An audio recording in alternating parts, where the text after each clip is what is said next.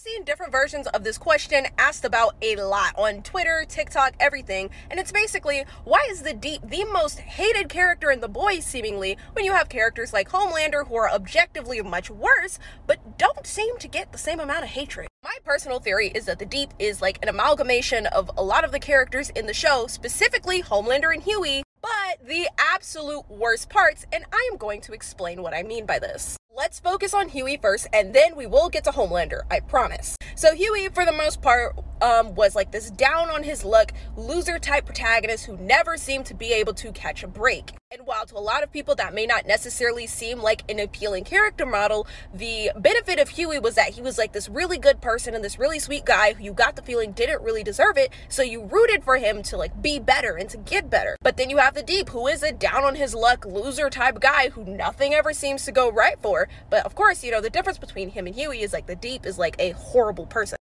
He's a shitty ass manipulative sex offender who likes to play the victim instead of taking accountability for what he does. To put it short, for the most part, Hughie was a nice guy, and the Deep was a nice guy. Now, what about the whole Homelander thing? Homelander is arguably the most evil person on the show, and yet he seems to have a fan base, or at least people who are interested in seeing him, whereas the Deep does not. The easiest way to answer this is that in some ways, Homelander caters to a power fantasy. Both him and the Deep are obnoxious, sadistic, just all around evil motherfuckers. The difference is, even when Homelander is losing, he's winning. He's always getting away with it. He's always facing much less consequences than he should have. And at the end of the day, he's one of the most powerful characters on the show. He's an evil person who pretty much knows that he can get away with anything, or at least there's a matter of time before he gets away with anything, hence playing to a darker power fantasy that a lot of people, specifically men, have. And then you have the Deep, who if you know anybody who buys into the, the Sigma Alpha Beta male thing, he would be the beta male. He tries to do everything that Homelander does, but he doesn't get away with it. That nobody's impressed with him. He has no physical raw power, and so people just see him as weak and pathetic. Not only that, but Homelander often shifts into magnificent bastard territory, which is just a fun, colorful way of saying that um, no matter how evil he is,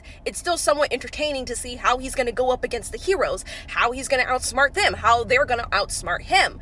The deep is the deep. So, him being weak and pathetic means that he doesn't cater to any kind of power fantasy, meaning that any potential allure or impressiveness about his horrible acts don't carry over. And he's not menacing or evil enough for people to root for him to go up against the protagonist. But then, on the other hand, we can't root for him to get better because he doesn't have the likability of character. But on the other hand, we're not rooting for him to get better or do better because he doesn't have the likability of Hughie because he's an awful person meaning that the Deep is stuck in this limbo where he's the worst version of pretty much every character, specifically the two main characters. And I'm pretty sure this is done on purpose, but it's interesting.